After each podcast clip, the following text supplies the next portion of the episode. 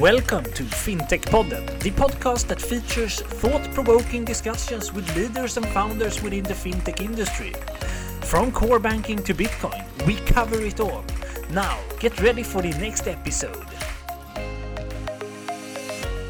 Hi, and welcome to FinTech Podden, recording from Stockholm FinTech Week. Thank you. In this episode, we have a very interesting guest, Jon Erik Setsaas from, from um, Signicat. Very welcome to the podcast. Thank you so much for having me on air. Uh, how are you today? Well, I've got a bit of cold, so my voice isn't really the way it should be. But uh, except for that, I'm really excited to be here, and uh, you know, excited to join the podcast. Exciting to have you here. Uh, looking into to you and your company, can you tell us a little bit about your background? Okay, so I've started with identities probably around 1995, uh, and it actually was here in Stockholm. I was uh, doing, uh, uh, I was project manager for a large project for Sweden Post for doing uh, synchronizing identities into a large X500 directory system. So that was actually my start of identities. Before that, I was working with email for a long time. Uh, since then, I've worked with this a lot. Uh, I worked for SAP. I was the lead uh, IDM architect for uh, for the IDM product for SAP for uh, seven years. Uh, and now I work for Signicat, which is really exciting company in this uh, space. So could you g- give us a short introduction to Signicat? So Signicat is a trust service provider. We provide identity services. We have been around since 2006. We are a qualified trust service provider according to eIDAS, so we have qualified our timestamp service. Uh, we are doing about a million transactions per day for our customers. Uh, so we help our customers with the identity challenges. So that's everything from the onboarding, from the validation uh, of uh, you know the user, of the authentication, and the signatures. So we take a complete look at the journey for this, not only the separate parts, but the journey. That also means we're connected to a large number of EIDs in uh, in Europe. Of course, here in Sweden, you're familiar with Bank ID. Everybody knows what Bank ID is. We're Bank ID in Norway. Name ID to become MitID in Denmark, uh, Finnish Trust Network, but also now going into Europe with uh, IDIN and DigiD in the Netherlands. We have several in uh, in Germany, etc. So we are uh, in nine different countries now, and trying to help then financial institutions with their identity challenges. And um, looking into your services a little bit, what kind of services do you offer and, and to what kind of customers? So our main target customer are regulated industries, meaning banks, finance, insurance. We have some government, some others as well, but you know that we focus on the regulated. Uh, and I mentioned we have the complete journey. So it starts with the onboarding. That means getting to know somebody for the first time. Okay, this is now expected to be all digital. You don't expect to go to a branch. A lot of banks don't have branches. Branch is like a house you walk into. For those who don't know, right? Uh, so you need to do this all digital. And how do you establish somebody's identity when you don't meet them physically? So we have based this on a number of different things. Uh, if you have an EID like the bank ID, of course that simplifies a lot because you have been pre-verified. But we can also do scan identity papers. We can do the NFC reading of those papers. We can take a self-portrait with a liveness test. So we can determine that there's a real user holding a real identity paper at the other end to validate the identity. So, so that's the first part, is getting to know who this is. Hmm. Okay, but even though I know who you are, can I trust you? Right? Hmm. Do you hmm. will you fulfill your obligation? So that's the validate part. Now I need to check, you know, AML, the anti-money laundering directive. Are you a PEP? Maybe you have a criminal background. What's your credit history and things like that. So that's you know based on both regulation and risk. Is that an ongoing process or is it like one time? It's definitely an ongoing process, and I mean this is I'm doing a presentation later on today where I'm going to touch on these specific topics. But yeah, definitely. I mean you need to do it when you first onboard, hmm. but then you need to go back and revisit hmm, hmm. because things change. Suddenly you become a PEP, and then Yeah. you need to do some some more checks on that. So the onboarding, the validation, authentication, recognizing okay, this is Jon Erik coming back now, right? He onboarded yesterday, now he's coming back. So we need a good mechanism for validating I'm the same user that came back. So that's the authentication. Now we're talking about PSD2, the strong customer authentication, right? And then finally, which is actually the most important part, because everything up to now, you haven't really made any money as a business, right? It's all necessary things you need to do. Where you make the money is when the user commits to something, hmm. or when your customer commits to something, and that's where we have electronic signatures. Where you also need to know who is this user, right? Um, and also important, I haven't mentioned that we, we talk about users, but also companies, right? Yeah. We need to do these four things also for organizations, which makes it much more complex. Because then you need to confirm are you authorized to operate on behalf of this company? What are the UBOs, the ultimate beneficiary owners? Then you need to check on people owe those, etc. So it becomes much more complex with organizations, but we see more and more interest for B2B in this space as well. Very interesting. Now you're here in Stockholm during the Stockholm FinTech Week. Could you describe your activities here during the week? Yeah, so we, we have a stand there, of course. We're also, uh, uh, I have a presentation today, as I mentioned, on, you know, this customer journey. I'll be on a panel discussing the KYC aspect of it right afterwards. Also tomorrow uh, afternoon, Signicat is having a, a, a, an event where we have a panel where we're going to discuss security versus usability. Uh, and yeah, I mentioned we have a stand. So hopefully we're going to meet a lot of interesting people, a lot of interesting customers on this event. So, what are type of customers are you looking for now ahead? Like, do you have specific target areas like fintech companies or startups or larger players? So we, as mentioned, we work with uh, uh, regulated industries mainly. So that's what we're looking for. We are looking for, uh, of course, we want the larger organizations, but it's also interesting to be involved. You know, some fintech startups for the innovation point of view, right? Because they have a lot of interesting ideas, and they also need the identity, and they shouldn't solve this themselves, right? That, that's a challenge today, right? Too many organizations try to solve this identity problem themselves, and they only look at one of those four pillars, right? But this is where we can come in and help them with a journey. So working together with those kind of organizations is, is definitely interesting. Nice. And and uh, you mentioned before that you are uh, currently in nine countries in Europe. Um, could you elaborate a little bit on the challenges in the identity space today and what you see see on that? Right. So, I mean, I mentioned Bank ID, and if you say Bank ID in Sweden or Norway, I mean, everybody nods. Hmm. I mean, the coverage is about ninety percent. Mm-hmm. On average, we use it four times per week. Sweden is a lot higher for some reason, hmm. but on average in the Nordics, you know, if you go outside the Nordics and you talk about, you know, Bank ID or you say, you know, electronic ID, you met with a blank stare. Hmm. They have no idea even though like in, in the Netherlands they have IDIN, which is similar to bank ID, meaning everybody technically has it, right? But there's no usage. There's no not a lot of promotion But- on that. Why and what do they use instead? Well, it, I mean, you have different logins for each uh, service provider, like we used to have in the old days. Remember when we had to have different login for insurance and government? Do and they have banking? passwords or SMS? Uh, Yeah, I mean, and and going outside of Benelux as well, people log into the bank with username and password, no second factor. Yeah, I raise my eyebrows as well. I mean, I, I get sort of shocked by that that people still log into their bank with only username and password. Yeah, talk talk about security risks. Exactly. So, um, so that's a challenge. People are not really aware of this. Same thing going to Germany. They have the national identity card, the Neue Personalausweis, the NPA, which everybody has. Uh, it's a physical card, like an identity card, but it's also digital.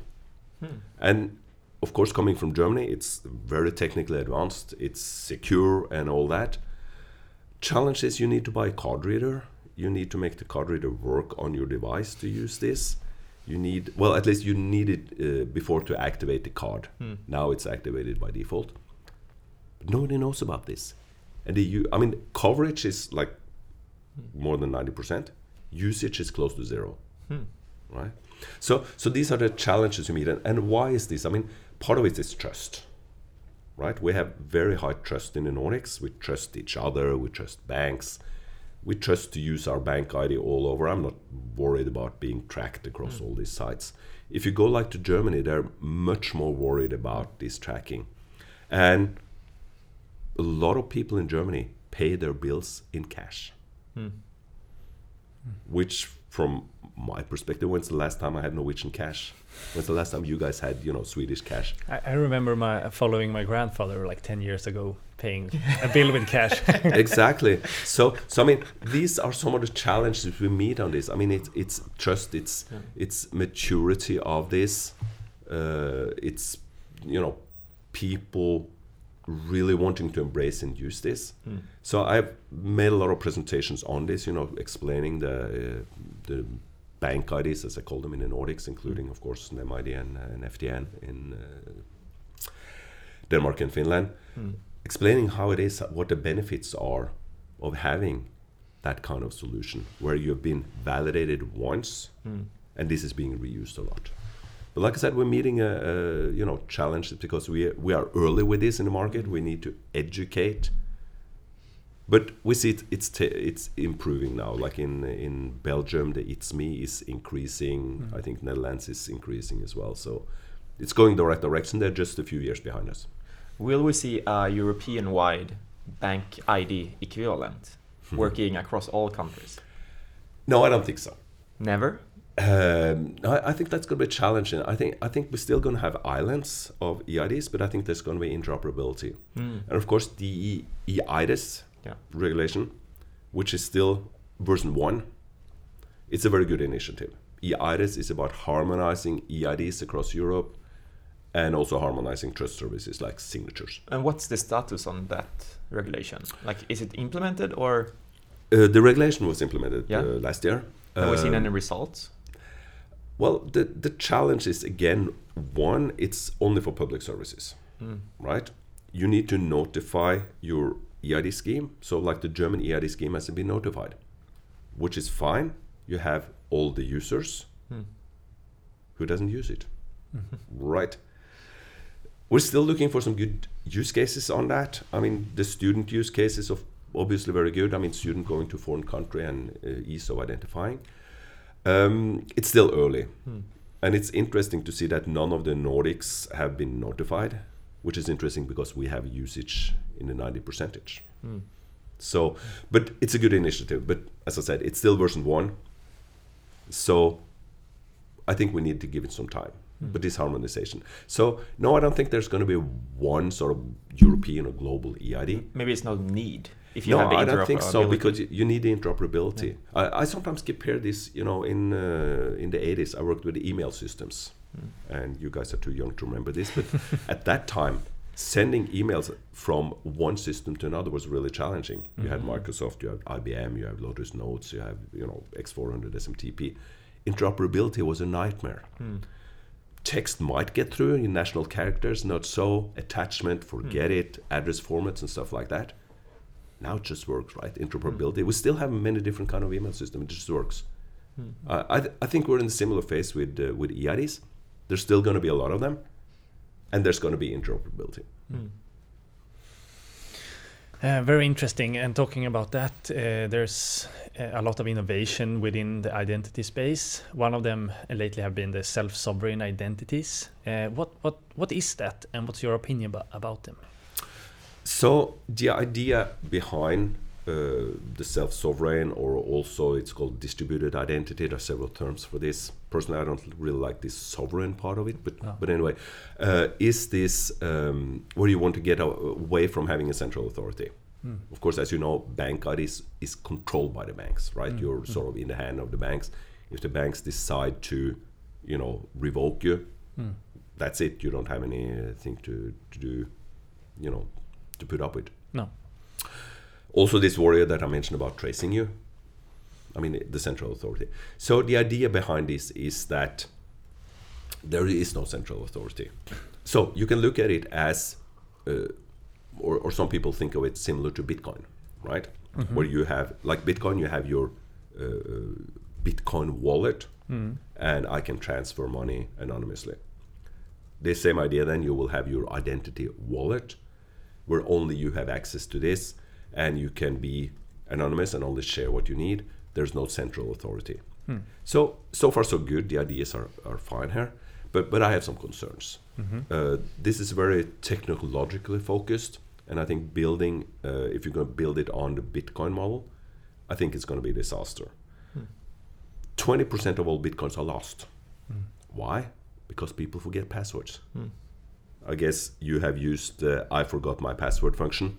A couple of time. Right, exactly. We all have, right? We are people, we forget stuff. Hmm. We lose things and things like that. So, building a system without a really good recovery model doesn't really work. We are always used to have somebody covering our back. I mean, hmm. even if I lose my key to my house, everybody's done that once, right? And you, you hmm. can somebody to help you. Even a safe, if you have a, a safe at home, this can be brute forced. Not so with modern crypto- uh, cryptology, right? Yeah, you yeah. cannot brute force it, so there is no backdoor. There's nobody to save it back. So you need somebody to to uh, you know you need a good recovery mechanism Yeah. for one. Yeah. Um, you need to have like handling of next of kin. I mean, if you get more and more digital assets, these are owned by your digital identity. And with assets, I mean, well, initially like photos and videos and books and you know all that kind of thing.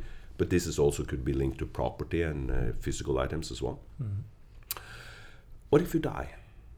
I mean, there's going to be a lot of photos lost the next years because people die and uh, next of kin they don't have access to it. And no one have the uh, the passwords or Exactly, and and this is not even with self-Travel. This is with your yeah, yeah, yeah. other services. I mean, another example was the Canadian Bitcoin Exchange last year, yeah. where the CEO died, and in in the sort of it was an intermediary account for their customers, which is now stuck with was it 160 million uh, Canadian dollars. Yeah. From all of its customers. money. Exactly, and he he was the only one with a private key, right? Yeah, just two aspects. I mean, recoverability, next of kin, and there's several aspects of this. So, so my take on this, I think we need what I like to call identity custodians. Hmm. Hmm. Somebody that manages this on my behalf. It still could be linked like to a blockchain, so I'm not hmm. really dependent on this central authority. But I appoint somebody I trust. It's not the other way around. I say, okay, I, I would gladly trust my bank to do this. Create an identity account, and I can use that. I select, I share this attribute with you, I share some other attribute with somebody else. Right. And uh, on this topic, uh, looking ahead, the future of identity, etc. Uh, do you think think that there is a need for identities for machines and and in, in that? Well, well, definitely. I mean, we, we tend to talk a lot about identity for people because that's sort of the immediate problem. But I mean, it's not only what I call natural person, is a legal person. I did mention organizations, right? So we need identities for organization, but also for devices. And I think that's going to be more and more challenges with people throwing in more and more sort of more or less smart technology in their homes, right? IoT everywhere. Exactly, and we. I mean, we. I mean, I started counting, and you know, we tend to have a lot of devices. Mm. And are they really, you know, do they have a good identity? Is the mm. security with these devices good enough? Mm. And I think the answer is no to that right now. Yeah. So we need some identity, and and they need somehow to be to link to me, the owner, or several people, you know, some authorization model as well. Yeah. Ti time flies when you have fun. yeah, Uh, I think we can make uh, a whole nother episode on the future of identities. Oh, absolutely. There's a lot of exciting things. But uh, for now, we need to round up. So before we do that, how can our listeners get in contact with you and and also with Signicat? So um, easiest signicat.com we have there. My name is uh, Jon Erik Setsaas. It's a difficult name to spell, etc. But uh, you can find us uh, uh, on the web. You can find us on uh, uh, LinkedIn, on Twitter. So it should be quite easy to get in touch with it. So yeah, please get in touch if you want to discuss your identity challenges. Thank you, and it's been our pleasure and super interesting to having you here on the podcast. Thank Yeah. you. Thank, you so much for having me here. Yeah. bye bye. Bye. And that was it for today's episode. We hope that you liked it. Both I and Johan are very happy and thankful that you're listening to us. And if you like what we do here, please go into iTunes or whatever platform you're listening from and leave a review or a rate. We would appreciate that a lot. We will soon be back with another episode, and until then, have a good time.